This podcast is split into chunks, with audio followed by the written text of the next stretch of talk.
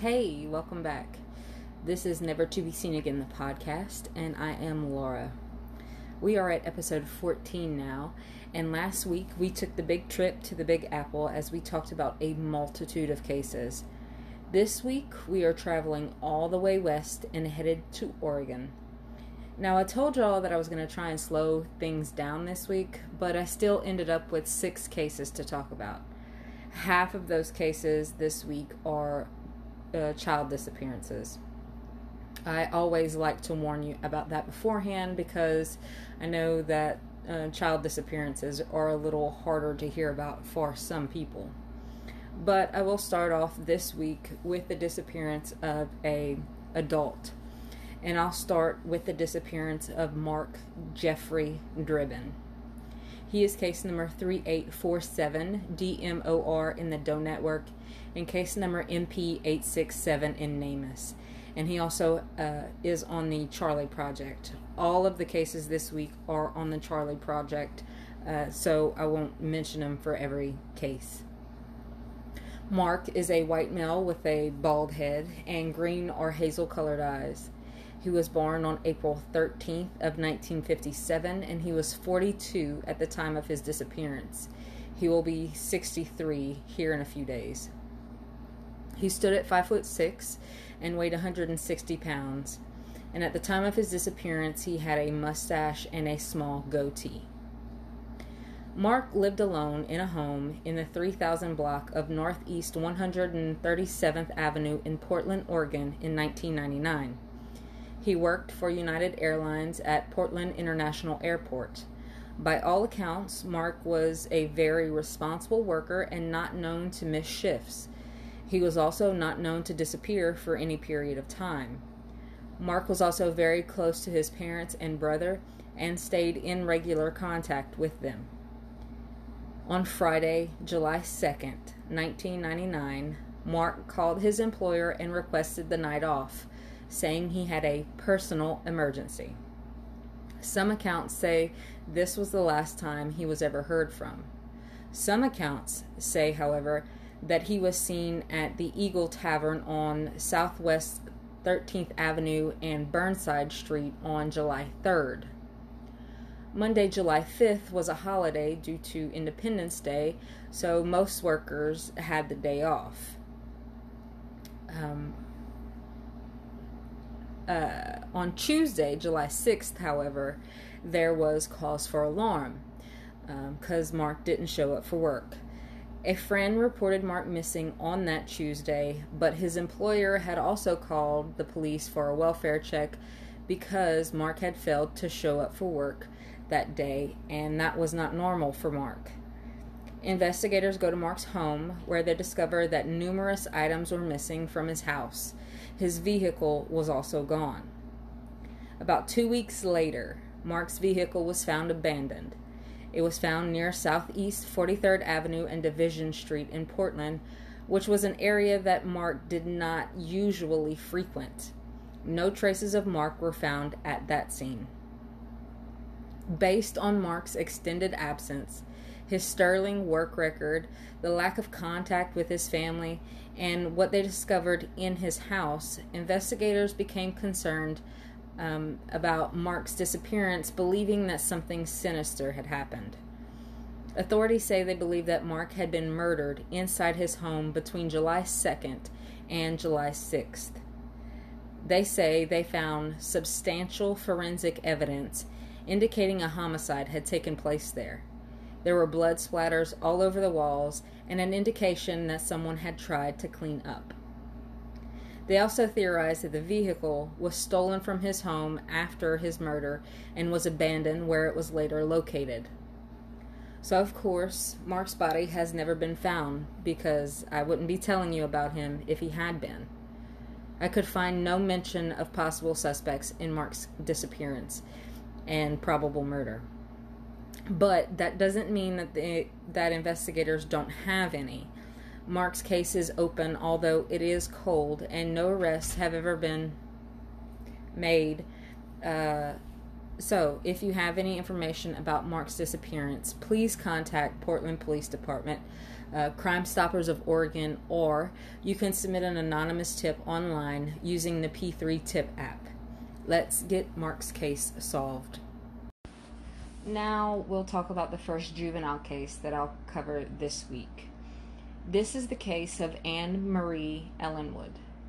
Anne is case number 2522DFOR in the Doe Network and case number MP8105 in NamUs. Her NCMEC number is 1167249. So Anne is a white female with red hair, brown eyes, and freckles.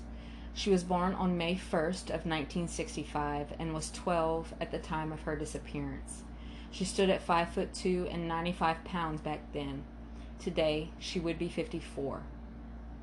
On April 15th of 1978, sweet little Anne was participating in the March of Dimes walkathon in Corvallis, Oregon. The route for the walkathon was on a bike path along the Marys River. At about 1 p.m., Anne told her friends that she was walking with that her feet were hurting and that they should go on without her. Anne said that she would meet up with them at uh, the checkpoint at the Gills at the Gill Coliseum.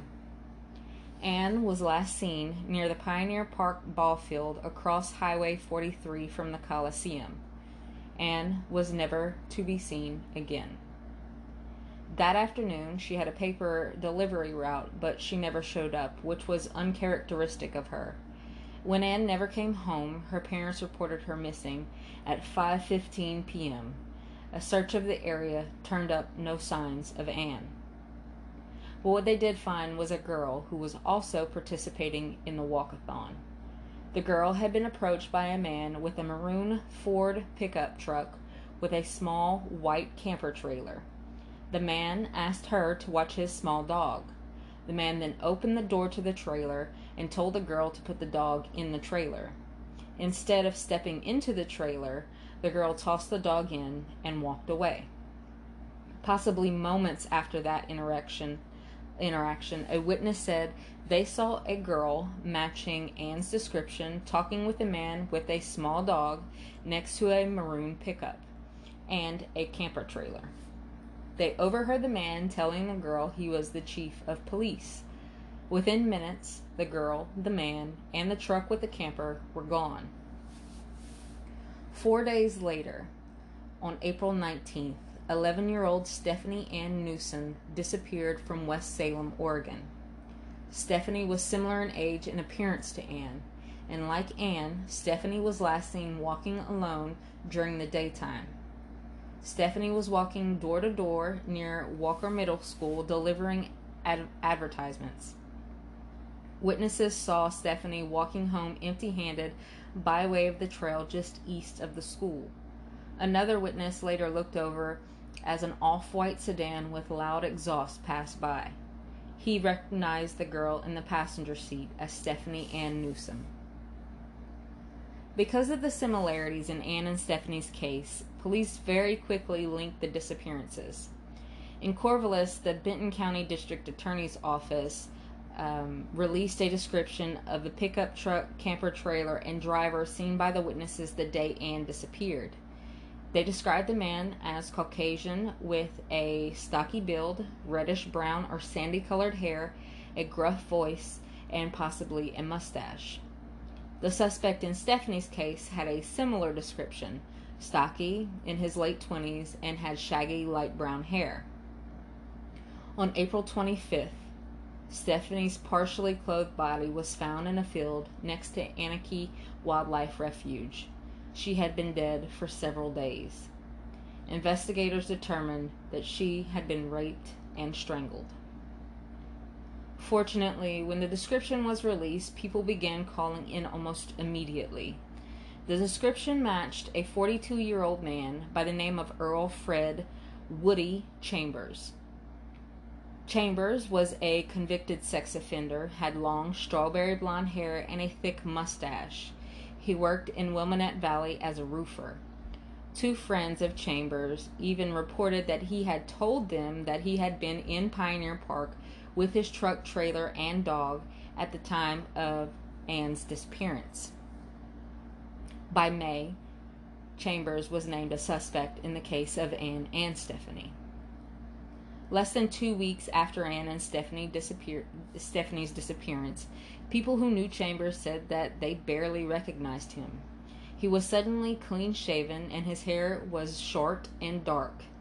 Chambers had stopped driving his red Ford pickup and had begun driving his off white 1970 Ford Torino. The Torino had a body style very similar to the one Stephanie was last seen in. On May 7th, Chambers had left his truck at a car dealership to be sold on consignment. Police did bring him uh, in for questioning about Ann's disappearance, but of course he denied any involvement. He was ordered to appear before a grand jury on June 6th. June 6th quickly came. On that afternoon, instead of standing before a grand jury, Police found Chambers' body in a rural area in Linn County, Oregon. He had committed suicide. He didn't even leave a note. After Chambers' death, the investigation went cold. Law enforcement still makes periodical efforts to resolve Ann's disappearance and Stephanie's murder. In 2005, hair found in Chambers' trailer and vehicle believed to be Ann's was tested for DNA. Unfortunately, though, the results were inconclusive. Then along came retired Salem Police Sergeant James J.R. Miller. J.R. volunteers his time as an investigator working on cold cases for the Salem Police Department. He took on Ann and Stephanie's cases. He pored over countless police reports, photographs, and newspaper accounts of the crimes. JR found something that everyone else hadn't, though. He found an article that appeared in the June 8, 1978 edition of the Oregon Statesman's newspaper. In the article, the then Marion County District Attorney Gary Gortmaker announced that two Salem attorneys had appeared before Judge Richard Barber to obtain the court's permission to disclose information about a former client who had recently deceased. The DA said that the information disclosed would result in him convening a Marion County grand jury investigation into the disappearances of Stephanie and Ann. Keep in mind, this article was published only two days after Chambers killed himself. So good old JR contacted one of the attorneys mentioned in the article. He was able to confirm that Chambers had asked those two attorneys to represent him because he was under subpoena to testify before the Benton County grand jury concerning Ann's disappearance. As a result of their meeting, the attorneys learned that he was responsible for Ann's disappearance. Unfortunately, there are no reports that the Marion County DA, Gortmaker, ever told the police or the Benton County DA's office about the information he had learned concerning Chambers. The Marion County grand jury investigation into the disappearance of Stephanie and Ann never occurred. So, in case you just got a little confused, uh, let me try and clear it up. Ann disappeared from Corvallis, which is in Benton, Benton County. Stephanie disappeared from Salem, disappeared from Salem, which is in Marion County essentially what occurred is Marion County found out from those two attorneys that Chambers was guilty. That information was most likely never provided to Benton County, where Anne was still missing. Not that much of that matters anymore because the man responsible is dead and can't face charges. So, beyond that, JR contacted the now grown woman that didn't fall victim to Chambers the once young girl who Chambers had asked to place the dog in the trailer, but instead she tossed it in and ran away. JR showed her photographs of Chambers with long hair and sitting in his uh, pickup truck, and she immediately recognized him. Back in 1978, she was shown photographs to identify someone, but she didn't recognize anyone. It was discovered that she was shown a photograph of Chambers after he had changed his appearance, and that is why she didn't recognize him. JR is completely convinced that Chambers is responsible for Anne's disappearance and Stephanie's disappearance and murder. But he says that he will not be satisfied until Anne's remains are found and Stephanie's case can be proven beyond a reasonable. I'm sorry. Um, until Stephanie's case can be proven beyond a reasonable doubt. Any information in regard to Anne Marie Ellenwood's disappearance can be prov- provided to Corvallis Police Department. Any information about Stephanie Ann Newsom's disappearance um, or death can be provided to Salem Police Department. Anne's case is a little tangled up with Stephanie's case, but they were both young, innocent little girls who surely didn't deserve to be taken away from the people that loved them. It is important, even after all these years, that those families know the truth, know who to hold responsible, and in Anne's case, know where that little girl is is so that she can finally be laid to rest. Is it just me, or do some of the cases I cover uh, seem heavier than others?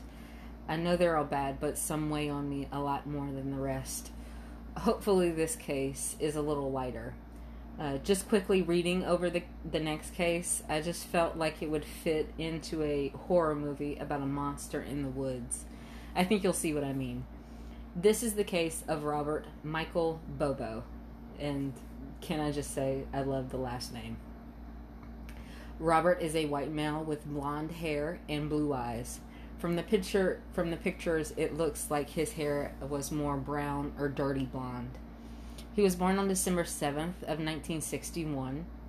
He was 36 at the time of his disappearance and he would be 58 now. He stood at 5 foot 7 and weighed 145 pounds. He was last seen wearing a flannel shirt and blue jeans. The color the color of his shirt is not provided. He has a tattoo of his nickname Bob on his right bicep. He also has surgical scars, uh, a surgical scar below his navel, and a scar on his lower lip. So Bob Bobo was a part-time woodcutter, and from what I've read, it seems as though Bob lived a transient lifestyle from time to time. In 1998, Bob was living alone at a campsite in a remote, heavily wooded area in the Rogue River National Forest. The area is between Prospect and Union Creek, Oregon. He had been living alone at Woodruff Meadow for a few weeks. On the evening of October 2nd, 1998, Bob had dinner and drinks with friends in Prospect. He bummed a ride with a female friend after dinner. He didn't have a vehicle, so he asked her to bring him to his camp. She dropped him off at his campsite in the Woodruff Meadow area near 700 Road. The t- two hunters in the area saw her dropping him off at around 9 p.m., and they were the last people to see Bob. On the morning of October 3rd, the following morning, one of Bob's friends showed up to the camp to pick Bob up for the opening day of hunting season. He was surprised when Bob wasn't at the campsite. He contacted authorities and reported Bob missing at that time. Bob left behind all of his belongings, including his favorite black pape cap, uh, baseball cap, pape cat baseball cap, uh, two rifles, all his clothes, and his camping gear. He is not uh, he is not believed to have any believed to have any money with him at the time of his disappearance. Numerous searches were conducted in the area around Bob's campsite, but no evidence was uncovered. Authorities state stated that there was no indication of foul play, but they do not believe Bob left on his own accord. So Bob's brother, Dennis, traveled to the area regularly after Bob's disappearance to look for his brother. Dennis believes that the fact that Bob left behind his baseball cap is all the proof that somebody um, killed his brother. He said that when Bob woke up in the morning, before he even went to the bathroom, he put his hat on. Dennis said Bob was very self conscious about his receding hairline and he never went anywhere without his cap. Authorities believe that Bob may have been out in the woods, possibly scout, scouting another campsite, and became injured and unable to get help or get back to the camp. I think most everyone agrees that Bob knew the area too well to get lost in the woods. The other possibility is that Bob was attacked by a wild animal. But the problem with that theory, just like with the foul play theory, is that there is no evidence anywhere in that area to suggest that that is what occurred. Truthfully, there is no evidence to suggest anything. Actually, uh, it's just like Bob was abducted by aliens in the middle of the night. Now, if you believe in aliens, I'm not knocking your theory. It could have happened. So, Bob Bobo is still missing and is not believed, uh, and it is not believed that he decided to walk away. Most people believe that Bob's remains are somewhere in the woods yet to be recovered. But if you know anything about the disappearance of Robert Michael Bobo, you can contact the Jackson County Sheriff's Office in Oregon and let them know what you know. I'm sorry that I sound a little different from case to case. I had a coughing fit uh, between the first and the second case, so my throat's a little messed up now. But anyway, I'm going to try and make it through um, without sounding too bad. this next case is another juvenile case. This is the disappearance of Rashonda Lee Pickle. Rashonda is case number 146DFOR in the Doe Network and case number MP6529 in NamUs. And her NC MEC number is 745119. Rashonda is a white female born on March 15th of 1977. She was 13 at the time of her disappearance and she would be 43 now. she has brown hair and brown eyes. She was four foot seven and 90 pounds when she disappeared. Rashonda has a scar on her forehead, her ears are double pierced, and her nickname is Channy. She was last seen wearing pajamas or black sweatpants, a white t shirt, sneakers, and silver stud earrings. in 1999, uh, I'm sorry, in 1990, Channy was living with her family in a home on the uh, Santiam, Santiam Pass in Sweet Home, Oregon. On the morning of July 10th, Channing was awake early to help her mom get ready for the day. She French braided her mom's hair, then settled on the couch to watch cartoons in her pajamas. Linda and John Ackroyd left for work. Uh, Linda, uh, Channing's mother, is a housekeeper at Black Butte Ranch, a resort community about 30 minutes away. And he, John, her stepfather, is a, a highway mechanic. They weren't expected back until afternoon that day. Channy's mom uh, left behind a short list of chores for Channy to do uh, load the dishwasher, vacuum the house, take hot dogs out of the freezer. Later that morning, at around 10 a.m., the door to the house opened unexpectedly. John was home. According to, I'm going to call him Ackroyd from this point forward. According to Ackroyd, he had dropped off Linda at the resort and continued to the state maintenance shop in Bend, where he worked. He had planned to fix snowplows that day, but decided to take the day off after learning that the parts he needed hadn't arrived. This baffled Ackroyd's supervisor because he said that there was plenty of work to keep Ackroyd busy. Ackroyd said he got home, uh, he found his stepdaughter under a blanket on the couch, the television was on, and the family kittens were curled up on her lap. He invited her to join him on a drive to photograph deer on back roads near the junction. Channy declined, saying that she had chores that her mother expected her to finish. Ackroyd, Ackroyd said he then left. He returned to the house about 12:45 to discover that Channy was gone. Ackroyd wasn't concerned though. He later went and picked up Linda from work. When the couple arrived home that evening, Cheney wasn't uh, hanging around outside like she had been the day before. The house didn't look out of place. Cheney's green nightgown was on her bedroom floor. Linda noticed that the girl's hairbrush, makeup, and earrings were all still there. The dishes weren't in the dishwasher and the floor hadn't been vacuumed. Cheney was pretty good about leaving notes if she headed out to play Nintendo at a neighbor's house or something like that. but she hadn't left a note. But Linda wasn't too concerned because Cheney often slept, often spent the night at her uh, friends' houses. The couple ate, and that night they had sex. This was significant because they were almost never intimate. Ackroyd's low libido was the source of such open conflict that Linda's teenage son, uh, Cheney's brother Byron, knew of their troubles. Linda asked Ackroyd where Cheney was that night. He said he didn't know, and Linda thought he should because he had been at home during the day. Ackroyd told Linda to wait until the next day to call the police. The next morning, she calls 911. Linda was calm when she called and told the dispatcher that her daughter was missing. The dispatcher asked why she had waited so long to report her, her daughter missing, and Linda told her that she thought she had to wait 24 hours.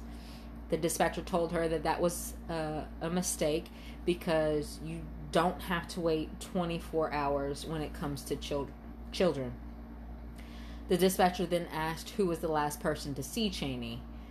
Matter of factly, Linda told the dispatcher her stepdad. Officers launched a massive search for Cheney. More than 100 officers from seven counties combed the area from the Santiam Junction to Big Lake. Cheney was never found. For years, Ackroyd was the prime suspect in Cheney's case, and her family believed that he had murdered her. He didn't seem upset that Cheney was missing, and the police were suspicious because he knew her weight and her bra size, but not her birthday. Prior to her disappearance, Cheney and her brother regularly went to school with bruises, and Cheney told her friends that Ackroyd had caused the injuries. She was afraid to go home from school, and that is why she often spent the night at her friends' houses. After Cheney's disappearance, Linda and Ackroyd separated. Linda moved to California and later remarried.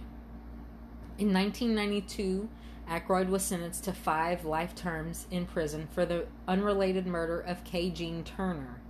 She had been abducted and murdered in 1978, years before Cheney's disappearance. Ackroyd found Turner's body eight months after her abduction and was under suspicion in her case for many years. Evidence uh, connected Ackroyd to Turner's abduction and murder. I'm sorry. I mean, evidence connecting Ackroyd to Turner's abduction and murder was found when police were looking for Cheney uh, after her disappearance. Ackroyd wasn't convicted in Turner's death until 1994. Another man was also convicted in Turner's death, along with Ackroyd. In April of 2013, a huge break comes in Cheney's case. That is when Ackroyd was charged with her murder. Authorities stated current technology made it possible to test old evidence and come up with information necessary to make the case against Ackroyd. Thank goodness for advances in DNA technology, right? Ackroyd is also a suspect in the deaths of two other young women, believe it or not. So, in autumn of 13, Ackroyd reached a plea deal with prosecutors in Cheney's death. He pleaded no contest in her in her death and agreed to and agreed not to seek parole for Turner's murder and to decline release even he even if he became eligible. The plea deal was immediately sealed at Ackroyd's request, and the terms didn't become public until March of 2007. By then, Ackroyd was no longer around. He had died in prison in late 2016 he refused to disclose the location of Cheney's body, and his plea stupidly didn't require him to. Um, so, uh, of course, foul play is suspected in Cheney's death, and Ackroyd is believed to be her murderer, but her body still has never been found.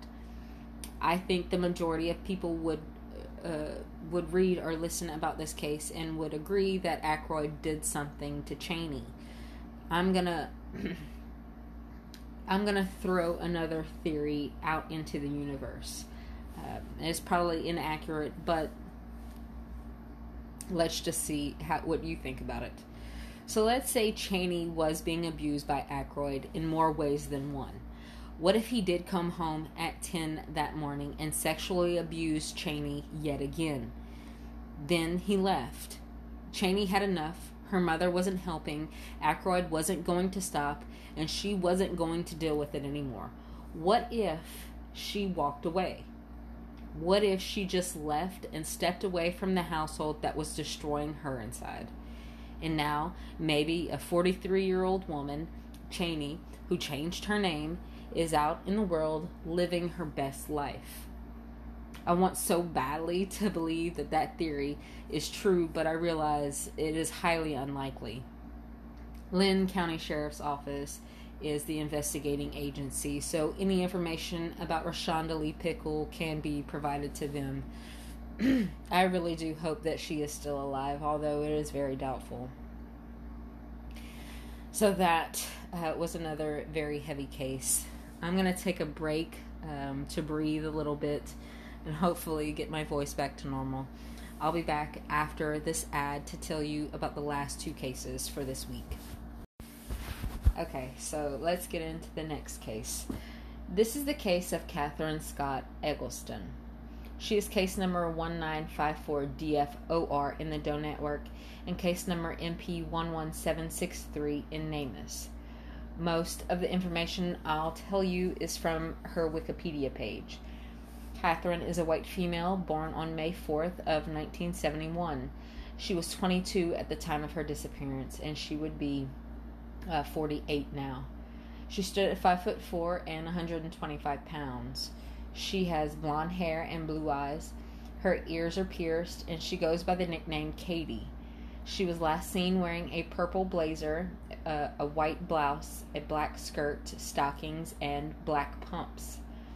Katie was born in Redmond, Oregon, to Paul and Heather Eggleston. Paul was a former Seattle High School teacher and superintendent of Redmond School District in Redmond, Oregon, and Heather was an elementary school teacher. Katie was one of Paul and Heather's four daughters. The girls were raised in Redmond. After graduating high school, Katie attended Oregon State University in Corvallis, where she was a member of the Alpha Chi Omega sorority.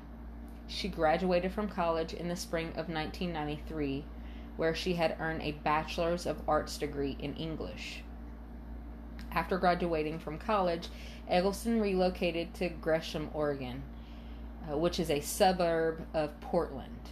There, she lived with her older sister, Janet. Katie took a job working for AllNet Communications Services, which is a telecommunications company based in Lake Oswego. Uh, she was working as a salesperson there. On August 2nd of 1993, she went to work to start her first day alone on the job. That morning, she left the office in Lake Oswego to head uh, to a meeting in Portland. After her meeting, she stopped at several businesses along, on Northeast uh, Whitaker Way to make sales.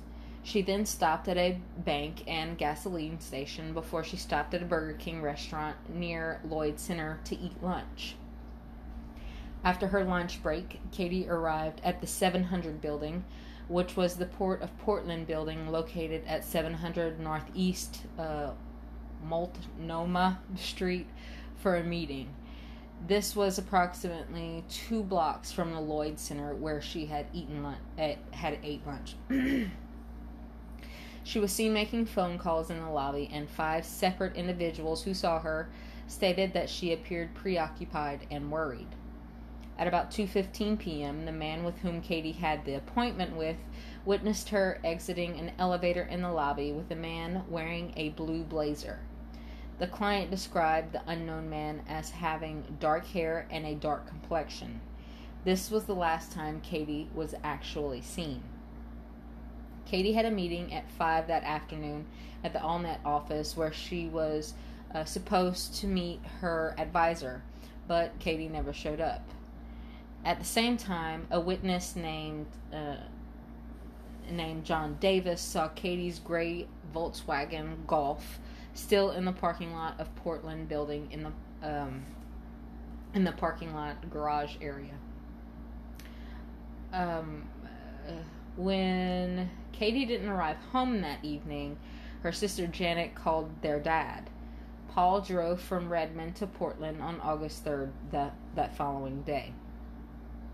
In the early morning hours of August 3rd, a security guard at the industrial complex located at Northeast 122nd Avenue and Airport Way discovered Katie's car parked in the lot. This was about nine miles from the Port of Portland building where she was last seen. This was also near the Portland International Airport. Doors to the car were unlocked and all of its windows were rolled down, and the keys to the car were in, still in the ignition. Her purse and its contents were in the car, including a checkbook, credit cards, and a small amount of cash. The only things that appeared to be missing from her car were her passport and her Allnet sales binder.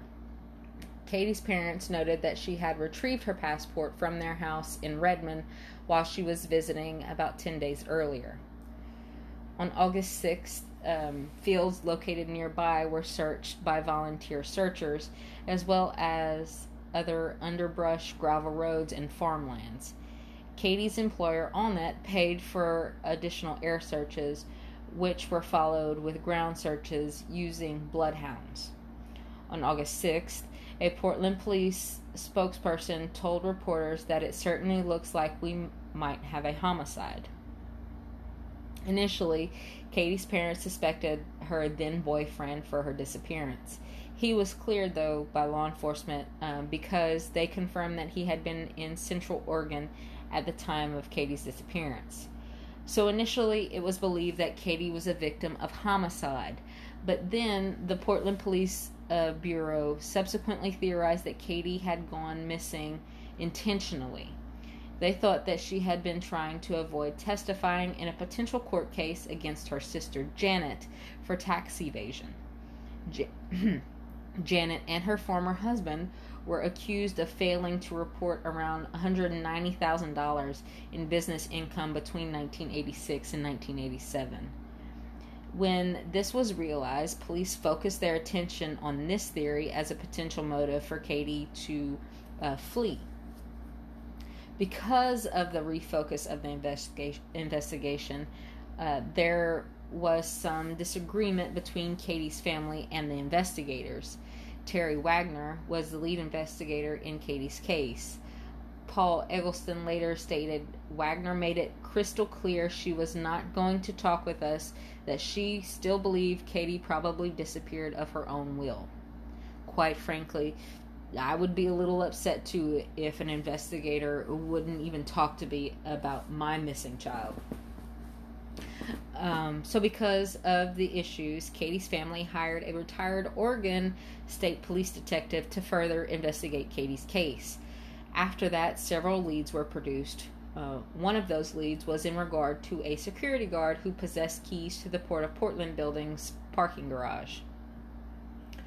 Um, to further the search efforts and, and investigation, Allnet funded a, hot t- a tip hotline dedicated to tips in Katie's disappearance.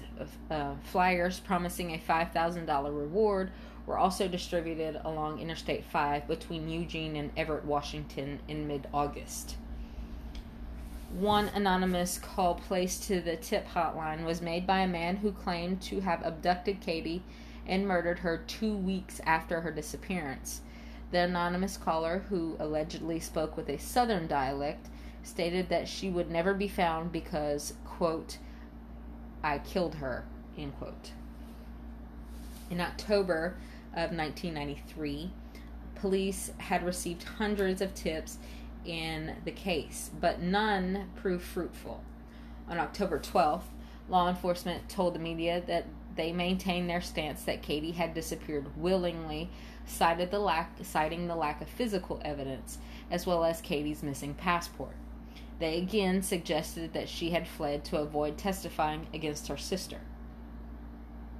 Here is the thing about that theory, though. Um, Janet and her ex husband, Jeffrey Taylor, had both pleaded guilty to their charges on July 9th, uh, foregoing a trial. That meant that Katie would not have been compelled to testify at all anyway. That guilty plea was also entered about a month before Katie went missing, so she would have known that she wouldn't have had to testify.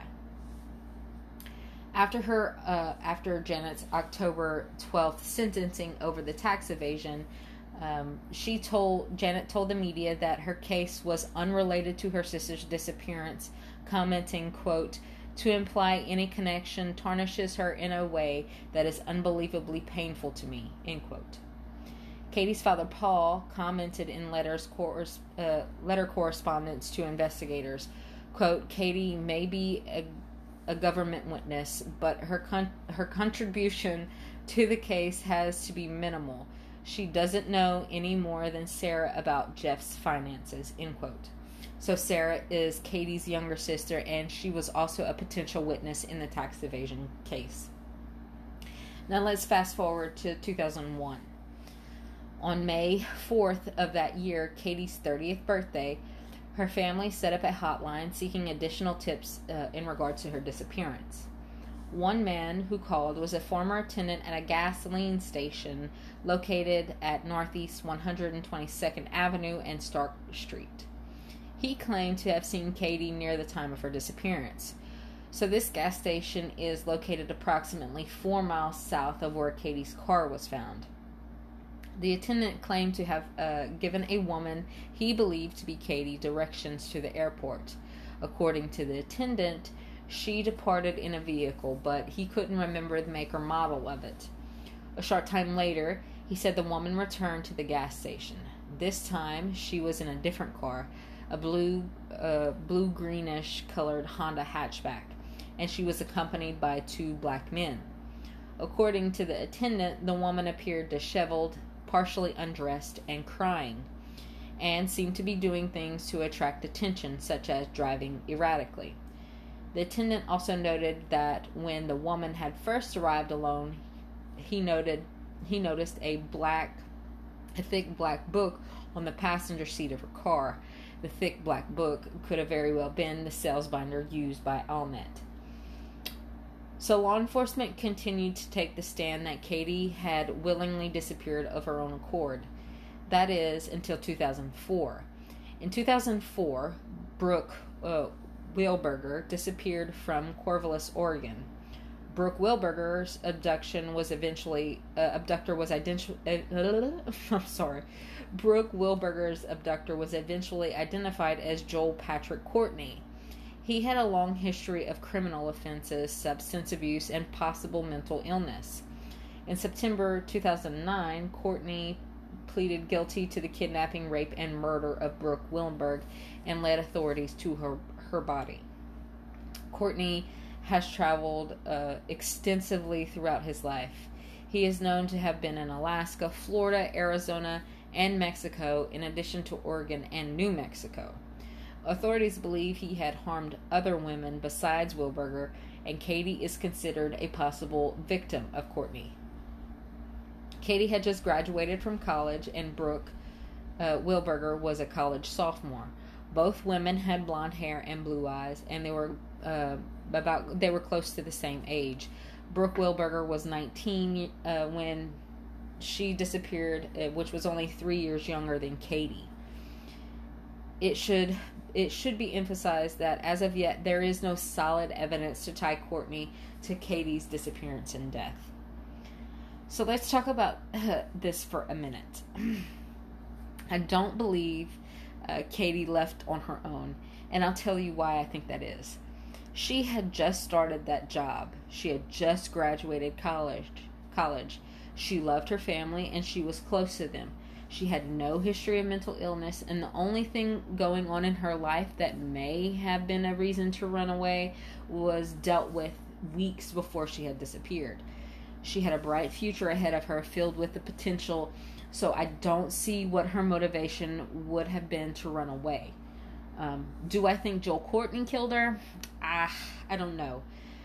There is nothing tying them together that we know about. Brooke and Katie were similar and maybe Courtney had a type. I, I don't know. I won't rule it out, but I am far more curious about the tip line calls. Uh, the call where the male with the southern dialect confessed to killing Katie.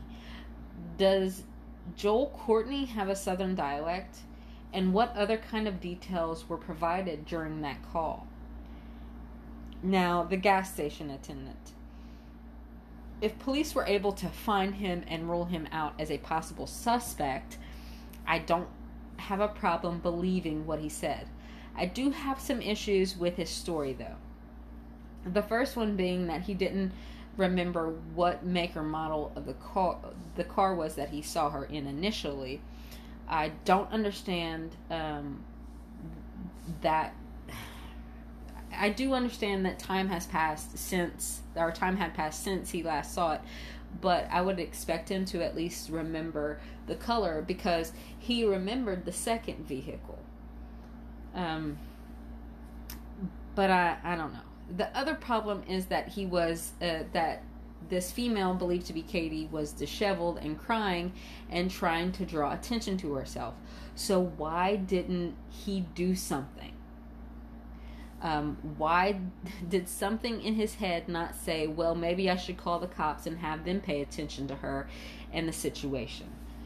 There are some other things about the story that I don't like or understand, but I'll just leave it at that. Um, one of those being that I don't understand why it took him so long to call in this tip, but whatever. I want you to be able to draw your own conclusion about that gas station attendant story. So, Katie's mom, Heather, died in July of 2011. Katie's dad, Paul, followed in March of 2017.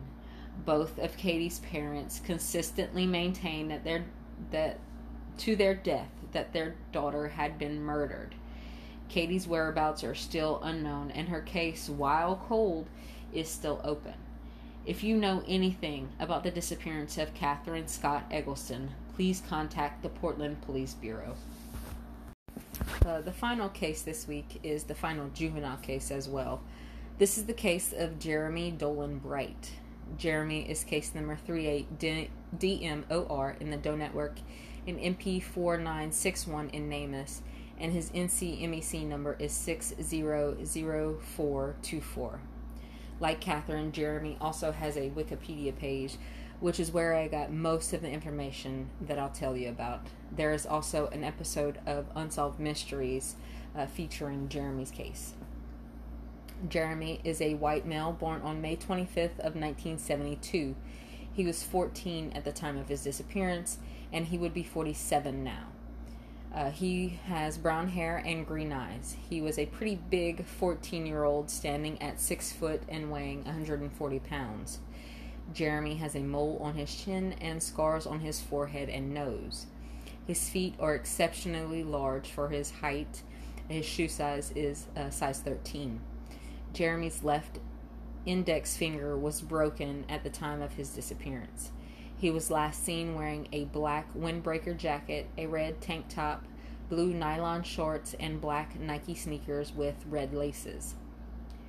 Uh, Jeremy was born in Baltimore, Maryland, but he grew up in Myrtle Point, Oregon, and lived there for most of his childhood with his younger sister, uh, Esty, his mother, Diane, Beatty, I think that's how you say it, and his father, Joe Flaherty he was popular at school and made some very close friends in Myrtle Point, which sadly he he had to leave behind when his mother and father divorced years later.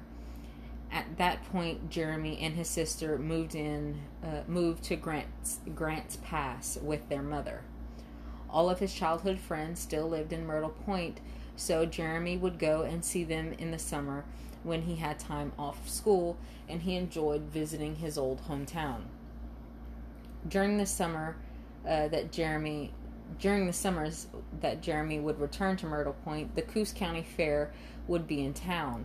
Jeremy would often go to the fair with his friends and Esty uh, a couple of times during the week. The summer of August 1986, Jeremy and Esty headed to Myrtle Point like every year to reunite with their friends and family. Their mom stayed in Grants Pass and planned on picking them up in a few days. Jeremy's stepfather, Ollie, agreed to let Jeremy and Esty stay with him while they were in Myrtle's uh, in Myrtle Point that summer. On August 13th, Jeremy and his closest friend from Myrtle Point, Johnny Fish, attended the fair. At around 4:45 p.m., Jeremy called his mom from a payphone outside McKay's Market in Myrtle Point. They spoke about him and Esty being picked up on August 15th, and he let her know how much he was having, uh, how much fun he was having with Johnny. This would be the last time Diane would hear from her son. Fast forward to around 9:40 p.m., so nearly 5 hours after Jeremy had called his mom, he walked into a local tavern owned by his grandmother. Ollie, Jeremy's stepfather, was there also. Jeremy spoke with Ollie for a while and asked him if he could borrow some money so he could go back to the fair the next day. Ollie gladly handed Jeremy some money. This was the last time Ollie and Jeremy's grandmother would see Jeremy. The following day, Thursday, August 14th, Jeremy and Esty headed to the fair. At around 2 p.m., Jeremy and Esty parted ways, agreeing to meet back up around 5 near the Ferris wheel. 5 p.m. rolls around, and Esty is standing near the Ferris wheel.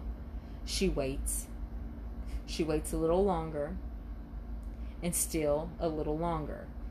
Jeremy never shows up. Esty thought that Jeremy had forgotten to pick her up, so she decided to walk back to her stepfather's house by herself. The following day, August 15th, Jeremy's mother arrived at his stepfather's house in Myrtle Point to pick Jeremy and Esty up. Inside the house, she found Jeremy's wallet, watch, and keys to their Grants Pass apartment. After Jeremy failed to surface that day among any of the family members or friends, she contacted the authorities and reported him missing. Law enforcement initially suspected foul play in Jeremy's disappearance, but on August 23rd of 1986, less than 1 week after his disappearance, it was announced that they were no longer suspecting foul play due to the alleged sightings of Jeremy in the days after his disappearance. Some of those reports were as late as August 16th or 17th. Law enforcement believed that Jeremy had run away with the traveling carnival. Alternatively, several individuals, including Esty, had reported prior to this release that they had witnessed Jeremy, Jeremy being forcibly removed by a man near the fairgrounds Ferris wheel between 1 and 1:30 on the day he was last seen. Several rumors began to circulate about Jeremy's disappearance. One claimed that Jeremy, who had a heart murmur, had attended a party and ingested a beer laced with illegal drugs, which caused him to fatally overdose. Another rumor that was submitted by an anonymous tip through a prison inmate claimed that Jeremy had accidentally been shot to death by a group of quarrelsome men while he was with his friends at a local swimming hole around the uh, Coquille River. Another alternatively claimed that Jeremy had been accidentally shot during target practice. Allegedly, those responsible attempted to nurse Jeremy back to health at a remote cabin, but he succumbed to his wound. The tipster claimed his body had been buried in the woods in a shallow grave. Police, however, searched the aforementioned cabin and surrounding area and found nothing. Cecilia Fish, the sister of Jeremy's friend Johnny, told police that on the night of Jeremy's disappearance, she witnessed an unnamed male resident of her apartment building stumble inside the entryway, covered in blood. Some rumors suggest that the man that she saw covered in blood uh, was actually Jeremy and not a resident of the apartment building. Numerous wells in Myrtle Point were also searched following Jeremy's disappearance after an anonymous tip was submitted in mid August of 1986. The tip stated Jeremy's body was in, a, in an area well. Another unfruitful tip was given to law enforcement, which suggested they follow a road to a concrete bridge in western Nebraska. Another tip was received, leading investigators to a young man named Jeremy Bright, who was working for a circus company in Florida, where many traveling circuses and carnivals relocated during winter months. The man was determined to be someone else from Colorado who just happened to share the same name. According to some accounts, Jeremy was last seen in the passenger seat of a truck owned by a young man named Jer- uh, Terry Lee Steinoff. Steinoff had babysat Jeremy at one point in time.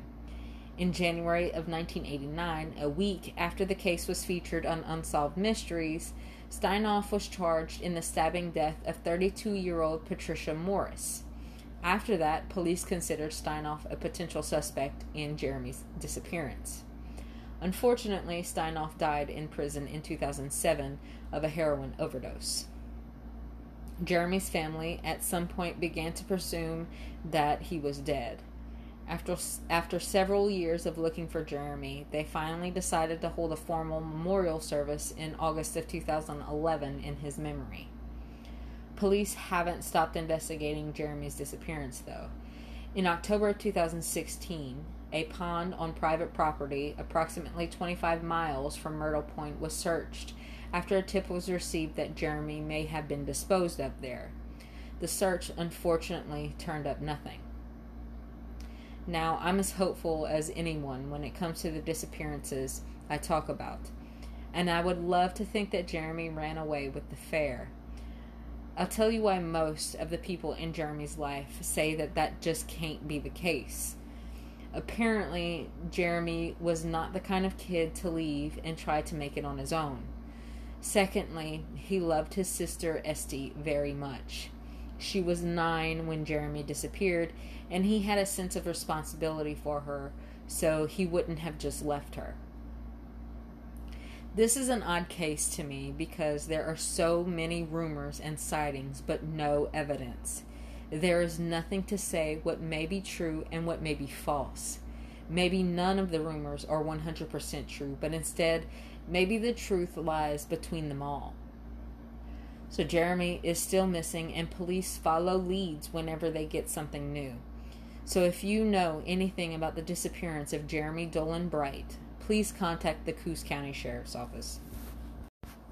So before we wrap things up, I do have a scene again for you this week.